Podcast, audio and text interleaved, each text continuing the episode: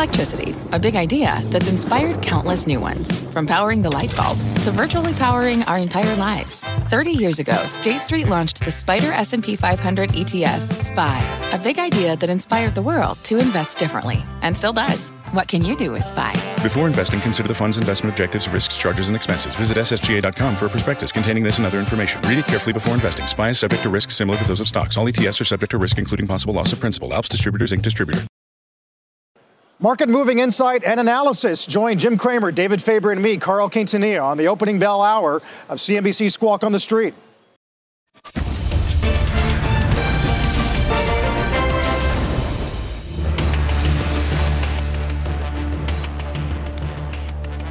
Good Friday morning. Welcome to Squawk on the Street. I'm Carl Quintanilla outside SoFi Stadium in Inglewood, California, ahead of Super Bowl 56 this weekend. Morgan Brennan, Mike Santoli on the East Coast. Jim Cramer, David Faber have the morning off. Pre market trying to go green here as markets reel not just from CPI, uh, but that increasing volatility in Fed speak as Goldman now sees seven hikes for the year. Our roadmap begins with the Fed, poised to act as inflation continues to spike, why investors are already pricing in a half point March rate hike. Plus, watching some tech movers, Zillow and Expedia rallying sharply ahead of the open, while shares of Affirm tumble following an earnings release snafu. And watching space, Elon Musk says the first orbital Starship flight could be as early as March, while Astra Space's first NASA mission failed to reach orbit yesterday. Carl. Guys, we're going to start with the markets this morning, talk about inflation, obviously, after yesterday's sell off. And, Mike, what appeared to be an extension of that sell off earlier this morning, although markets trying to rally around some better news. Um, really, it's about the asymmetric. Uh, Fed speak, whether it's, it's Bullard or Barkin or Daly, as the market's already pricing in 11 basis points before the next meeting. Yeah, market has moved so fast in uh, in repricing for what the Fed is going to do. I mean, the, the, movement in the two-year Treasury note yield yesterday up something like you know a quarter of a percent, uh, just a historic level of radical rethinking on the fly of how much the Fed might have to do. Now, that being said, uh, I don't think uh, I certainly, actually, based on most other indications, that Bullard is speaking somehow in an, authoritative way for the committee or for what's likely to happen. There's another uh, inflation report, another jobs report before there's even a March meeting. So at some point along the way, there's probably going to be a little more kind of steering of the market expectations uh, in a different direction. And I think it's also important to remember that, uh, you know, it does fully depend on the trajectory of inflation. It's not as if you know, there's a plan in the drawer. They're going to open the drawer, and that's what it's going to be. Uh, it's all pretty dynamic, and I think that's why the market's a little bit unsettled. What's interesting is about stocks is essentially we just lost the prior couple of days rally, uh, closed just below Friday's uh, closing level. It wasn't a complete washout, but it's absolutely unsettled. One of the issues, Morgan, is if you're an investor that's that's diversified or even not, just in aggregate, the world is diversified between stocks and bonds. The value of those bonds getting hit pretty hard on one end. It leaves you a little bit less able or willing to take on more equity risk or keep the, the level that you have. And I think that's just one of those portfolio uh, things introduces that much more kind of unsettled action into uh, into the markets.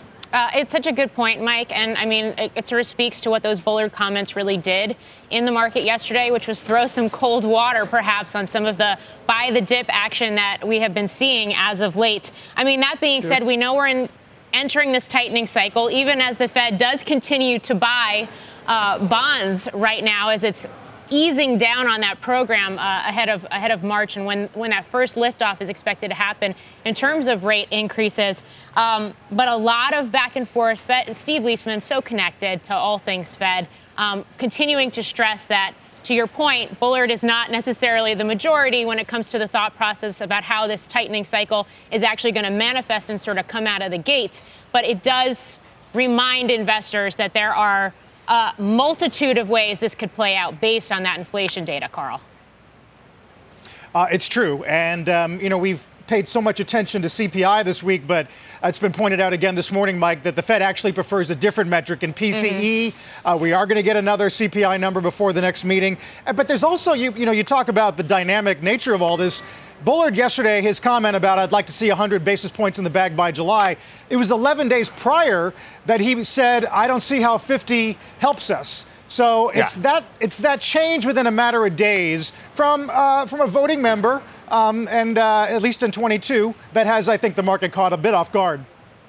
Without a doubt. And, you know, I mean, just think about all the moving parts. One member of a committee that's going to be making a decision based on data we don't yet have. Um, eh, you know, relative to how the markets might behave until that point, is trying to say how many rate hikes by you know the first of July. Uh, what's also fascinating to me is how much the markets seem to make of those comments, at least as a as an element of kind of just wild card, you know, uh, a force to keep things off balance. Because one percentage point by July 1st means 50 in March and then two more uh, 25 uh, basis point hikes uh, by July 1st. There's a meeting at the end of July. You could go one uh, one percentage point by the end of July and have no 50. I mean, this is kind of absurd when we're getting down to it. It's is it a matter of four weeks, and that's going to define whether you know how much inflation is restrained or how the markets take it or what the cost of money is going to be. So I, I do think that we can get a little bit too caught up in it, but it does show the fact that the markets you know are going to remain a little bit uh, on, uh, off, unsettled, on their Skittish. heels until there's a little clarity uh, behind that, Morgan. Yeah, that's right. Um, and, and it is worth noting that that CPI number yesterday did show that broadening of price increases, higher food, utility, and electric prices as well. Housing is starting to make itself known in a more meaningful way. So perhaps that speaks to some of those uh, about face comments by Bullard yesterday. Meantime, earnings in focus. Again, it's been a mixed bag on the earnings front. Affirm Holdings taking a hit in pre market in reaction to a wider than expected loss and guidance. The fintech buy now, pay later company accidentally tweeted parts of its quarterly results uh, and then took those down. On the flip side, Zillow was up on better than expected quarterly results despite an $881 million loss on its now shuttered or shuttering home flipping business. The CEOs of Affirm and Zillow will both be on Tech Check at 11 a.m. Eastern.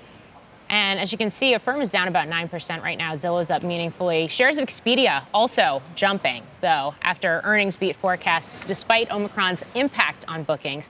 And we've got that interview coming up in the next hour as well with Expedia CEO Peter Kern. Uh, do not want to miss that either. And of course, Carl, it does speak to, in the case of Expedia, something we've been talking about really all week as we have seen some of those travel and airline and cruise uh, stocks rebound very meaningfully and really sort of lead the charge this week.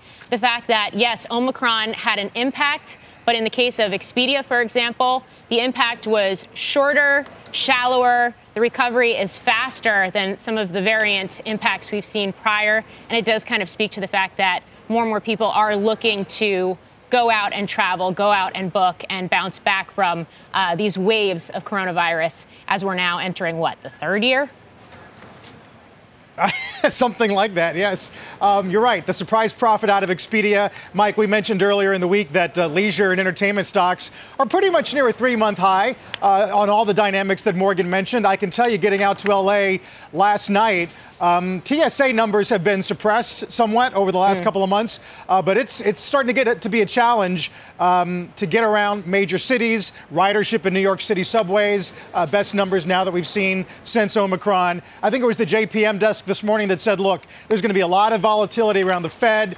Uh, stay with the reopening names until you get either clarity on the Fed or, as they always say, you get the VIX below 20. Right. And, you know, the Fed also, whatever it does, it's going to be acting into a reopening dynamic or at least into a little bit more of an energized, you know, consumer economy most likely in the next few months. So I think that's a that's a buffer. It is a bit of an offset. Travel related, you know, I, I think it, it makes sense to say that, you know, those should be uh, an emphasis in terms of investing. It's not clear to me that they really, uh, you know, got down to deep discounts again this time. Some of the airlines definitely had uh, a rough run, uh, you know, during the winter. So maybe that's where there's a little more of a, of a gap in terms of, you know, perceived reality versus where the valuations are. But it is amazing because Expedia's been a great stock. It's kind of at new highs, uh, you know, booking as well. So it's it's not as if the market's forgotten about this area, but it is nice to see that it is going to be perhaps uh, taking up some of the slack. I was just going to mention with, you know, Zillow and Affirm are fascinating because both down 65, 70% from their highs, hmm. and it still does matter. You know, if, if, if, it's, if there's relief in those numbers, as it was with Zillow, where it seems like they're getting out of the tougher iBuying business and, and other media trends in their, in, their, uh, mm-hmm. you know, in their network seem okay. Whereas Affirm, you had a downgrade from Jefferies this morning. Not clear that the model is really shining through lower uh, kind of fees earned on all the, the uh, merchandise volumes that they're doing, uh, and maybe a, a, more crowded space right there. So, uh, you know, even in stocks down a ton, uh, they can go either way. Uh, yeah. Uh, based on the next move, uh, next bit of information. And, to your point, Mike, I mean, Affirm is it's almost uh, like it's it's it's a double-edged sword, if you will. I remember how much it rallied. It rallied du- or moved double-digit percentages when it announced that deal with Amazon, and now Amazon, which was a key part of the conference call yesterday, is very much in focus because, to your point, they did see uh, those higher volumes, but uh, less actual revenue coming off of those volumes. And it, and it speaks to something we've seen play out with Amazon, which is just the behemoth in every industry it goes into, um, with other companies as well. The fact that that's not always a very profitable business for the companies that team up, Carl, with Amazon. Also, the fact that Peloton, you're not seeing, and we've seen all the issues with Peloton, but that's playing out for Affirm too, which has had a long-standing uh, buy now, pay later agreement with that company as well. Yeah, we're definitely paying attention to the mix, whether it's a revenue timing issue or a revenue sharing issue with the firm. That was what was interesting yesterday. Guys, uh, we're excited to be here in Inglewood, California at SoFi Stadium. A beautiful shot behind us as we await the sunrise uh, here in Los Angeles, 450, uh, Super Bowl 56, the Bengals taking on the Rams. Guys, it's obviously, it's a, it's a 10 pole event for all of media. But this year, the, the conversation is really going to be around betting. This is set to be the Super Bowl on Sunday, the biggest legal gambling event uh, in football history. 31.4 uh, million Americans are set to bet on Sunday's game. That's up 34% from last year's hmm. game. Hmm. $7 billion wagered. That's a 78 percent increase. 33 states in this country, plus the District of Columbia, now have some form of legalized gambling. And it's not just feeding viewership, it's not just feeding the value of sports franchises. It's a huge flywheel effect for media companies, it's feeding uh, gambling companies. And a series of executives have talked about that dynamic in the last couple of months. You know, you've got the sports betting option, which really adds something material, we believe, to that proposition uh, as the new younger audience wants to be a little bit more engaged in the outcome of the game. Sports wagering revenue uh, is um, uh, our, our, leading uh, category of, of, of, growth. We have already written over 50% more local sports betting revenue at this point of the fiscal year than we did across all of fiscal 21. We're not creating the market. The market's existed for a long, long time. It's just been pushed into the illegal market. And so there's a lot of people who are hungry to bet and are ready to do it in a safe and regulated space. It really is amazing, Morgan, when you think about sort of the generational change. We're not just talking about going to a sports book in Vegas or are, betting on the horses. It's a new generation of sports fans who are looking to draw more out of the sports experience through gambling, and that's going to have an effect on for example, just the ratings alone, the game that maybe you don't care about the outcome, but there may be metrics within the game that you do care about because you got money on the line. Oh, it's so true. Although uh, playing the ponies will always have a special place in my heart, I have to say. And perhaps it speaks to the fact that Penn, Wynn, and Caesars are all tracking for their best week, those stocks, since August, uh, ahead of the Super Bowl Sunday. But it's going to be fascinating to see how all that plays out. And of course, Carl, to your point, it does speak to this no significant rebound we've seen in terms of engagement and viewership uh, for these types of games. Games and the fact that this media flywheel extends out. I mean, this came up on the Disney call around ESPN and all the opportunities there too.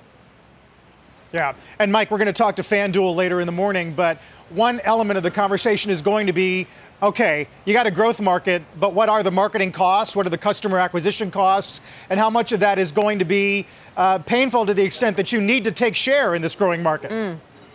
Right. They're worrying about the uh, the profitability piece later. Um, it's it's very difficult. I mean, that 7.6 billion dollar number is huge, but that's obviously a gross number. I mean, a lot of people win. They don't. Not everybody loses, right? So there's just a skim on top of that that everybody is is fighting for. That the FanDuel's and the DraftKings are fighting for. Big question as to whether uh, you can kind of wean players off of the big incentives and the promotions and new entrants in there, uh, just willing to try to, you know, to, and is there loyalty really in any of the specific apps? And does anything distinguish uh, one from the other? All those things, uh, obviously, very, uh, very crucial. But right now, and you know, look, those those stocks had good weeks, but DraftKings and Penn are down huge off their highs because we, I guess, had some kind of re- realization of that. It's a good point. All right, well, coming up, cruise line shares are up double digits this week amid the scaling back of some pandemic related restrictions. But despite the rally, one analyst says has a sell rating on a particular name, and he's going to tell us all about that. And of course, Carl with more on the countdown to Super Bowl 56. All of that is coming up when Squawk on the Street returns. Every day, thousands of Comcast engineers and technologists put people at the heart of everything they create like Oluseyi, a Comcast engineer who grew up bonding with his dad over sports. This inspired him and his team to create AI Highlights technology that uses AI and machine learning to detect the major plays in a sporting event. So millions of fans have a way of catching up on their favorite sports. Learn more at ComcastCorporation.com.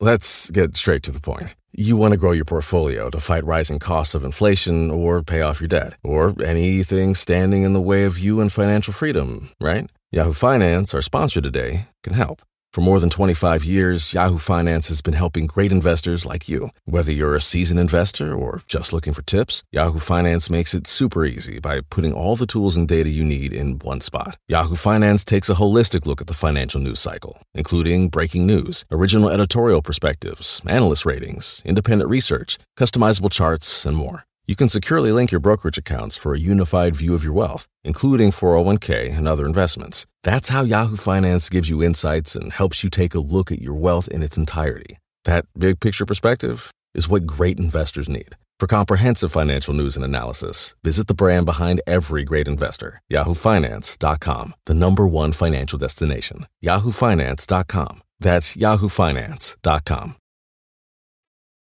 Cruise lines may be poised for a big comeback. Stocks had a strong week as COVID cases continue to decline, with Norwegian announcing guests won't have to wear masks indoors starting on March 1st. Joining us now is Truist Securities Lodging and Leisure Equity Research Managing Director Patrick Scholes. Uh, Patrick, good morning. Good to uh, good to speak with you here this week, as everyone is, you know, really focused in on the travel sector. Uh, you're not necessarily, though, thinking that uh, it's great times ahead for the cruise line specifically relative to where the stocks are. Is that right?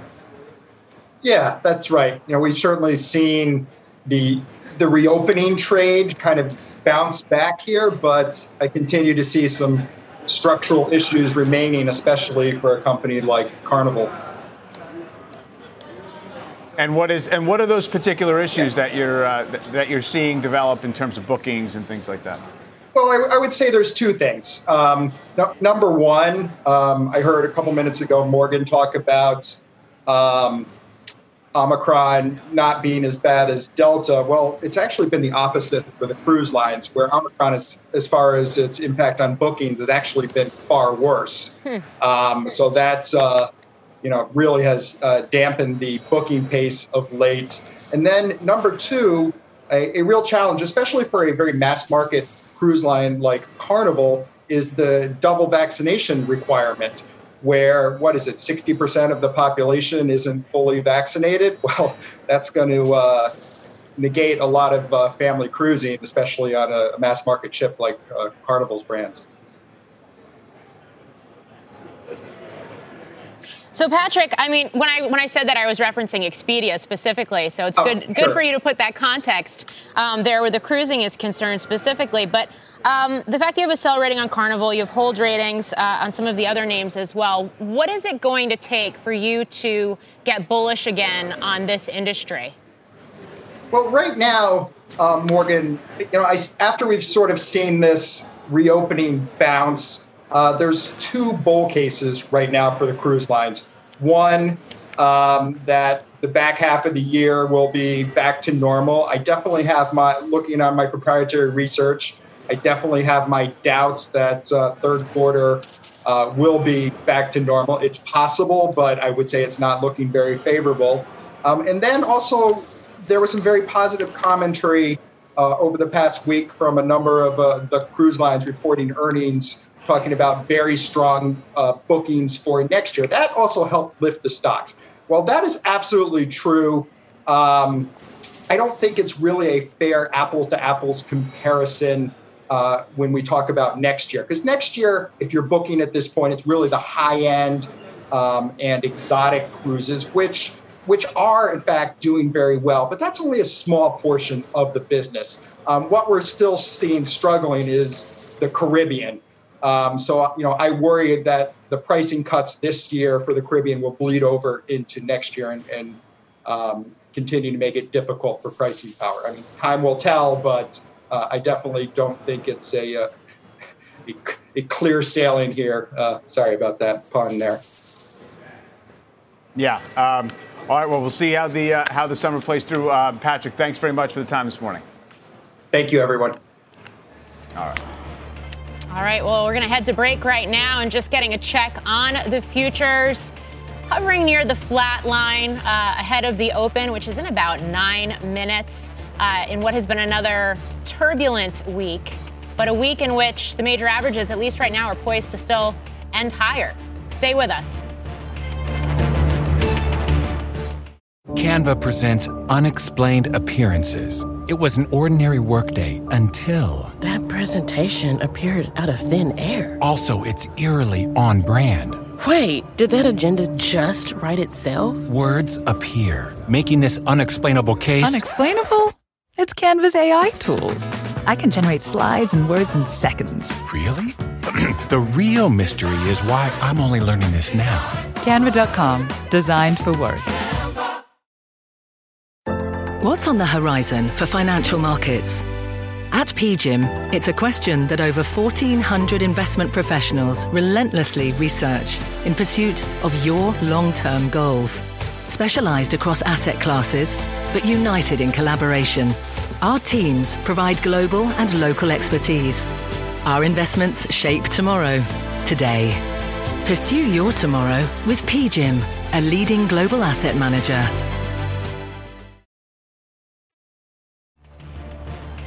Take a look at S&P gainers uh, so far this morning. Expedia is on the list as they do swing to that surprise profit. Uh, S&P trying to hold gains for the week. We closed last Friday right around 4,500, not far from current levels in the opening bell. Just a few moments away. People are getting back to work and they're getting out there, and our driver supply and our earner supply, courier supply uh, is absolutely moving in the right direction, which is why surge has come down. Uh, now, I think that as the world opens up, there's going to be another kind of demand shock, so to speak. So we're going to have to work really, really hard to keep supply there. But I think surge levels over a long term are going to net out to a 10 to 20% range, which is a healthy range for the marketplace. At Uber's Dara Khosrowshahi talking about driver supply yesterday. Pretty interesting week for the stock, Mike, obviously, after that investor day. Uh, Needham does reiterate a buy at 75, top pick for the year. They actually cut their estimates on mobility, but they like that they're taking share in delivery, which, in their view, then feeds the opportunities for advertising. Yes, and advertising is definitely an emerging, uh, fairly important piece of this story. Kind of smallish at this point, but obviously uh, that's where you can get out of this. A little bit of a margin trap uh, when it comes to trying to balance, you know, pricing to customers and then payouts uh, to drivers. The stock actually reacted pretty well to the actual numbers uh, that they reported, and then during the uh, the guidance from the investor day, the stock backed off along with a, a weak market. People just thinking that the cash flow guidance in the out years, you know, going out a couple of years, is not as aggressive aggressive as they wanted to see, suggesting, again, continued kind of margin pressure. And they've been in this trap for a while. $75 a share, uh, that's an aggressive call here. This has been a stock that's that's been spent most of its history, I think, in the, you know, or recently anyway, in the 40s or, or thereabouts, Morgan. Yeah. I, I, mean, the labor piece of the puzzle to me is really fascinating because we saw that pop in the labor force participation rate in the January jobs report, and then you hear comments like this from the CEO of Uber, where we know driver supply has been kind of tight, and it gives you some hope, I suppose, that more people are coming off the sidelines, and that maybe the that maybe the labor market tightness that we've seen potentially could start to ease this year. Um, I also just think it's very noteworthy, Carl, the fact that Uber and Lyft consistently get compared to each other because of the ride sharing, but in many ways they're very different companies because Uber is uh, multinational in terms of its footprint, and then it does have that delivery business. We are talking about things like advertising. Lyft is much more pure play rideshare North America. Yeah, we have we do have the opening bells uh, right here. We have. Um, uh, real time, CNBC real time exchange. Here at the big board, it's Evans Bank, Bancorp doing the honors. And up at the NASDAQ, Rain Therapeutics, company focused on oncology therapeutics. And we are going to, uh, looks like, click a little bit higher at the open right here. The big story, of course, yesterday was mostly uh, in the bond market when yields really just took flight, and that has uh, calmed down just a bit today. Not major moves, but you do have uh, the two, the 10-year hovering right around that 2% mark. It did exceed it for a while yesterday, and then that two-year note I mentioned yesterday, uh, getting getting up uh, toward 1.6. It has backed off just slightly here, guys. Uh, and Morgan, obviously, you know, we're not talking about the absolute levels that necessarily are that challenging over a long-term basis, but uh, they move pretty fast in that direction. Uh, has people a bit on edge. Yeah, that, that's right. And it's, it's been the swiftness, to your point, it's been kind of the swiftness of, of, the move. I would note gold as well is on pace for its best week since last November. So we have been seeing all of this uh, gyration playing out amid these, the, these rate shifts this week. Just in terms of the major averages right now, we are starting in the green this morning with the S&P up fractionally, 45.11 is a level there. The Dow is up 25 points, so basically flat right now, and the Nasdaq is up about uh, one quarter of one percent. Uh, with most of the sectors in the S&P, Carl, uh, in the green this morning, led higher by again energy. Yeah, energy is going to be your top leading uh, uh, sector at the open, as Morgan points out. Uh, interesting week for energy. There have been a couple more estimates on how much supply might, might come back online if we get an Iran deal. I think it was the JPM desk this morning said, you know, a lot's been written about oil or at least uh, gasoline going back to 2014 highs. But in that time, median income is up 25%. Uh, kind of points to our conversation earlier in the week about yeah. the economy's waning, very slow, but waning uh, dependence on, uh, on low energy costs. Absolutely. I mean, you know, we spent most of 2011 through 2014 right around that $100 uh, a barrel uh, mark for oil. So, yeah, the economy much bigger, uh, intensity, energy intensity of the economy is much lower. So, uh, you know, those are offsets, and probably one reason why I don't think it's been kind of this zero sum game where oil rallies uh, and therefore the rest of the market uh, can't do that. That hasn't really been the case, but energy's just been able to outperform, very comfortable in these these price levels right here. There has been a line of thought, though, that if yields are surging as energy is going up, and it just seems like that those two pressure points are on equities. That becomes a little bit uh, a little bit tougher, uh, obviously, to make your way through. Nasdaq 100, I was going to point out, a lot of folks talking about being, you know, at a little bit of a of a crucial point uh, right here. You know, the, all the indexes have, you know, did a pretty good gain off those uh, January 24th lows. They've now descended back in that direction, and we're, we're sort of back at these levels where, you know, you, if, if you go much further, then it starts to bring up the whole retest idea, if nothing else. And the Nasdaq 100 is kind of worse position than the rest of the market, just in terms of, you know, how much damage has been done under the surface. The leadership has been uh, kind of thinned out there a little bit. So you see today a little bit of a rescue effort uh, as, uh, as it goes up about one third of 1%, Morgan.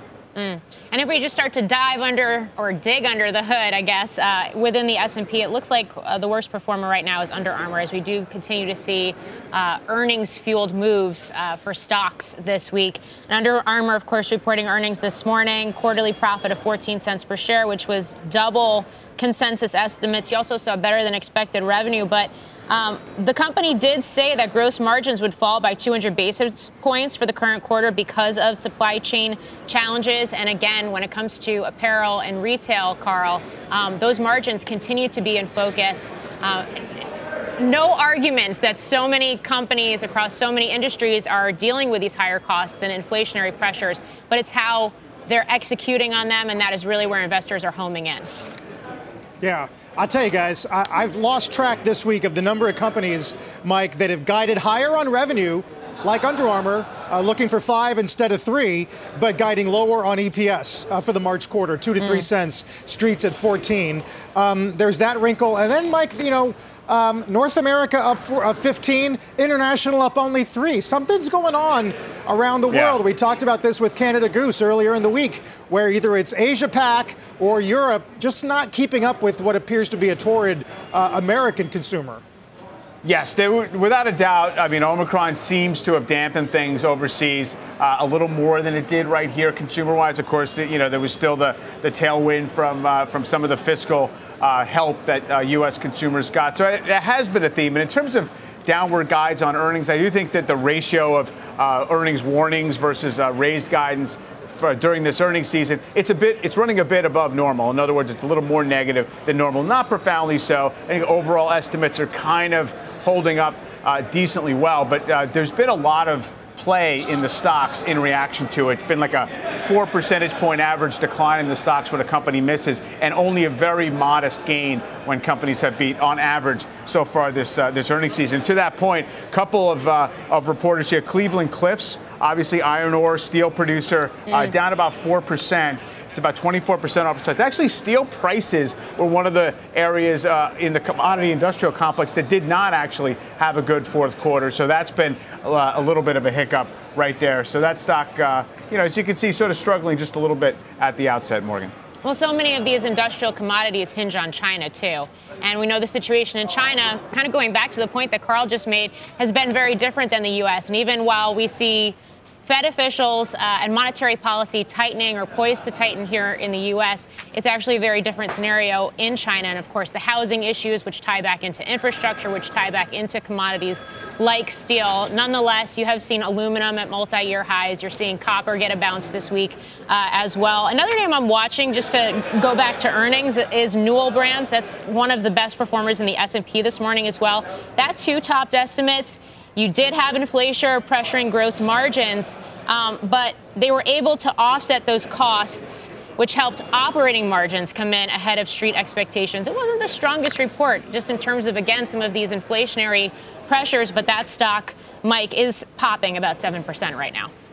Yeah, and you know, so many of these stocks are you know getting the benefit of the doubt at times when it sort of seems like they have a little bit of the margin uh, story under control, and the stocks have been you know hit pretty hard. So again, Newell's a stock that had been uh, you know trading at about about 20 something percent discount uh, to its uh, to its all-time high. You have a tremendous number of names in the market that are like that. Uh, Affirm we did talk about earlier, it did open up down about 11%. Uh, so there's going to be a lot of questions. No, we're talking to CEO, CEO later this morning, uh, but a lot of questions there just about what the you know what the, the, the longer term opportunity is, frankly, as the uh, as the buy now uh, pay later market gets a little more crowded and they have to uh, struggle Yeah. with how much they're earning off each. Also, I think you know one thing that's happened in this whole kind of reckoning for high growth stocks is is fintech. There's this realization that just it's not clear how much room there is with all the capital having been invested in there, and even the upside scenario for what these companies become. It's kind of like a thin layer uh, of a toll keeper in you know in the mix.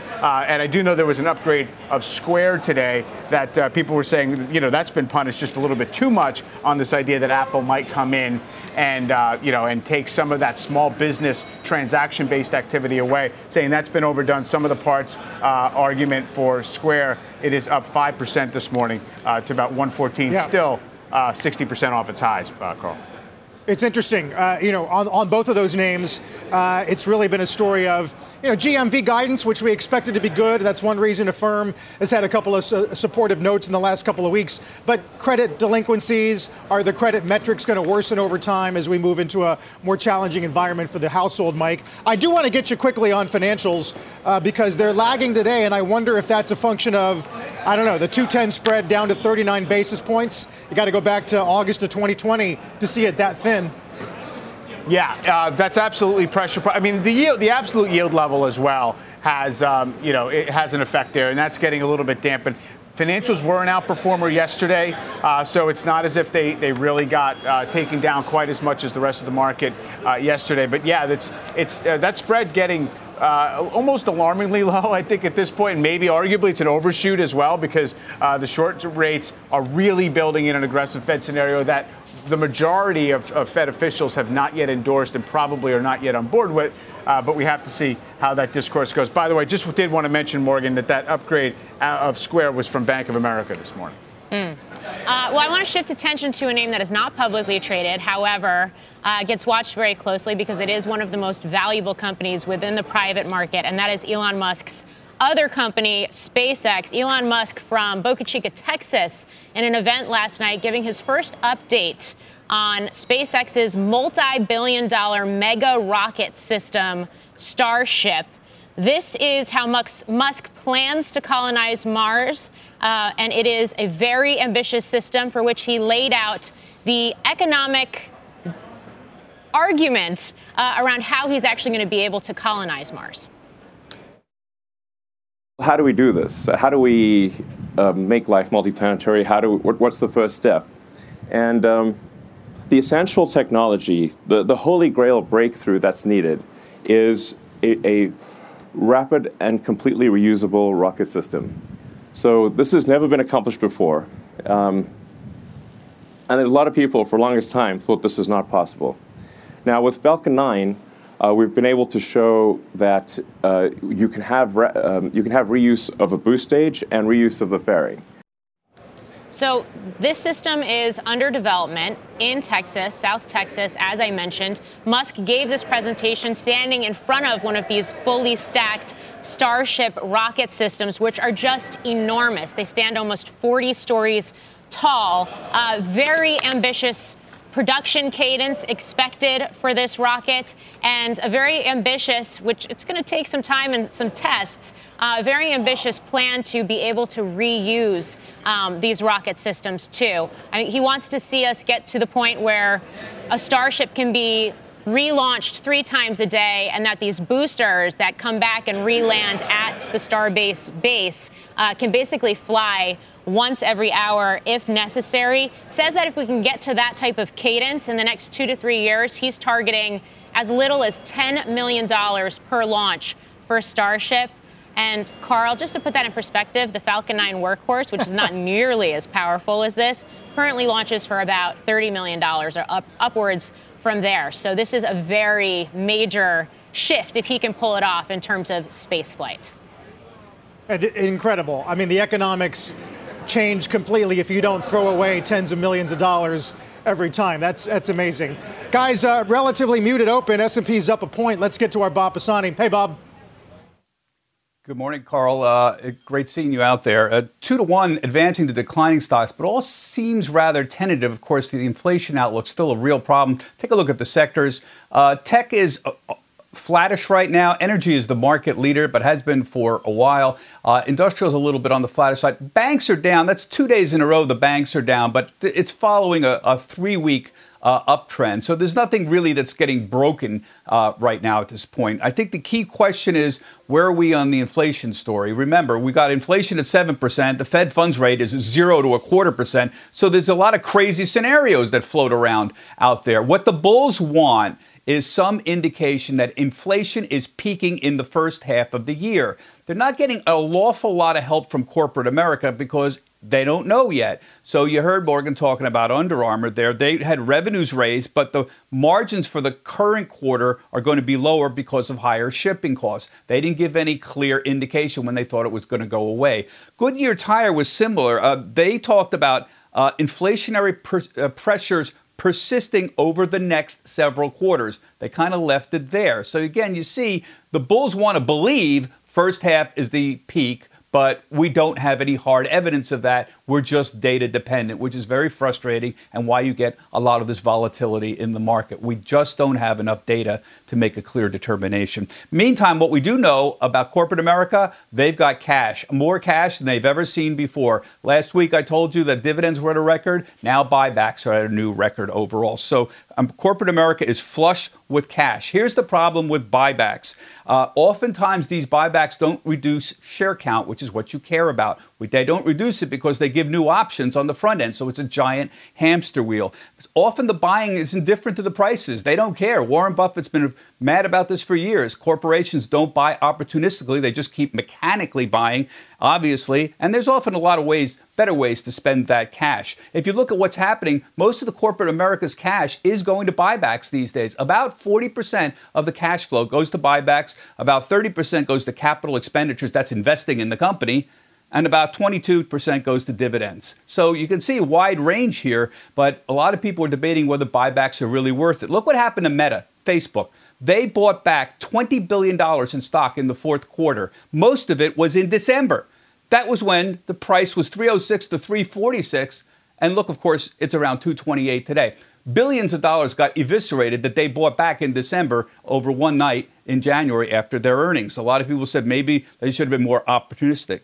Carl, if you look at some of the big companies out there, there are some that actually are reducing their, their shares outstanding. Buyback monsters, I call them, like Oracle, Seagate, and Qualcomm. But think about it, Carl. Oracle has reduced their share count 35% in the last five years. That means that all other things going, they have made their earnings look better 35% without doing much of anything. Some people call it financial engineering. Carl, back to you.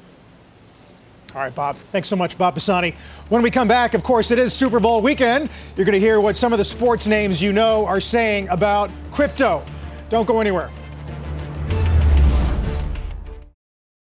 Celebrities, athletes, actors have all jumped into crypto, both in terms of sponsorships, deals, and even taking salary in Bitcoin. Aaron Rodgers, Odell Beckham among the players to take a paycheck in crypto. But are recent moves in the space leaving some second guessing? Our Jane Wells caught up with some NFL players here at Super Bowl 56. So I'm paid in Solana. Uh, so I, I, I think Solana is going to be huge in the years to come. I've been looking into the NFT space, uh, thinking about doing some stuff with Dez Bryant. We're getting more and more into the crypto. I have probably over like 32, 33 different cryptos. I like to think I'm, I'm doing it the right way. Odell Beckham, you know, has taken his salary in crypto. He was really our first to go through and be part of that. But what did you pay him in Bitcoin or what did you pay him? I think it was in Bitcoin. The richest people in the world, they are talking about it and they are talking about having a certain portion of their portfolio um, to reflect that. Are you? Yes.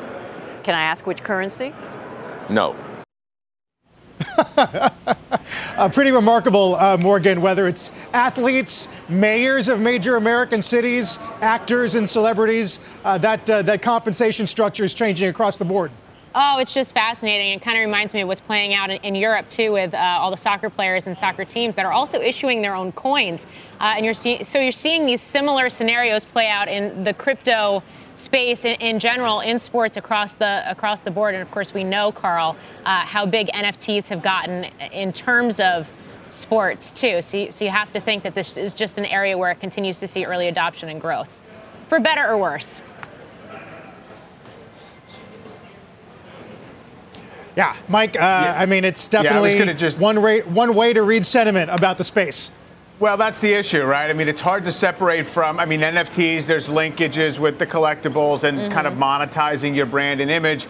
Uh, and also, I think anybody with a huge social media presence, it's almost irresistible to become kind of a promoter of crypto because those things just accelerate uh, one, you know, one against the other. So I don't know. I, I don't know if it means it, it's sort of a key to mass adoption or it means it's a little bit trendy uh, at this point. So uh, we'll have to see. And getting paid in crypto, whether that's real or not, uh, hasn't always worked out for all those players, unfortunately.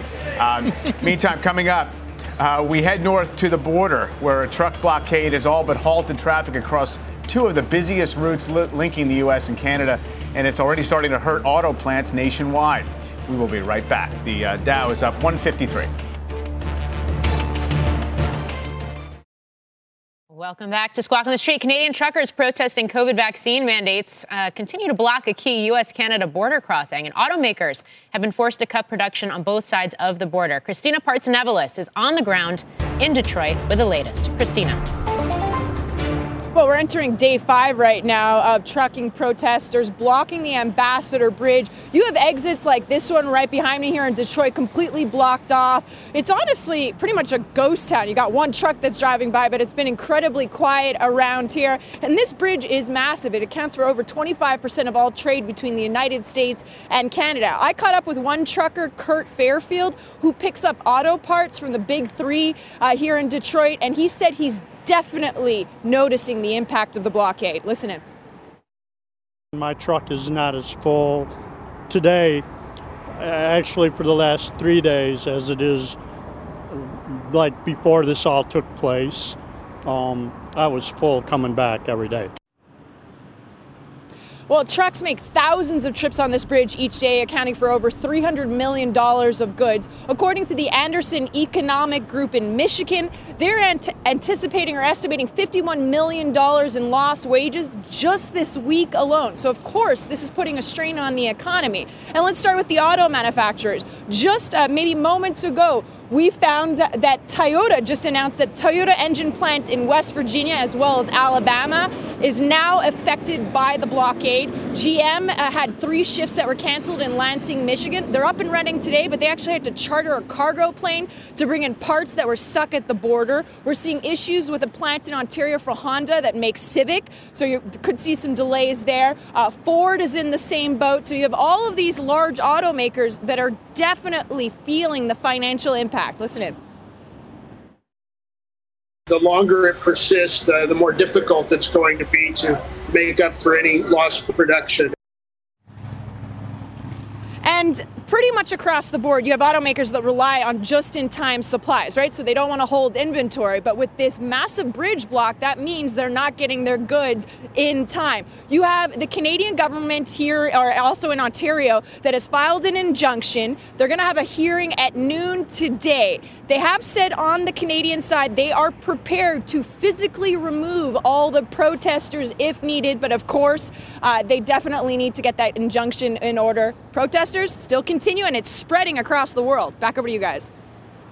Uh, we are definitely watching uh, that blockade as, an, as a tool of protest, especially here in Los Angeles on this Super Bowl weekend. Thanks, Christina. You've been listening to the opening bell on CNBC's Squawk on the Street. This podcast is supported by FedEx. Dear small and medium businesses, no one wants happy customers more than you do. That's why FedEx offers you picture proof of delivery, packageless and paperless returns, as well as weekend home delivery to 98% of the U.S. on Saturday and 50% on Sunday. See the FedEx service guide for delivery information. FedEx Ground service is also faster to more locations than UPS Ground. See what FedEx can do for your business. Absolutely, positively FedEx.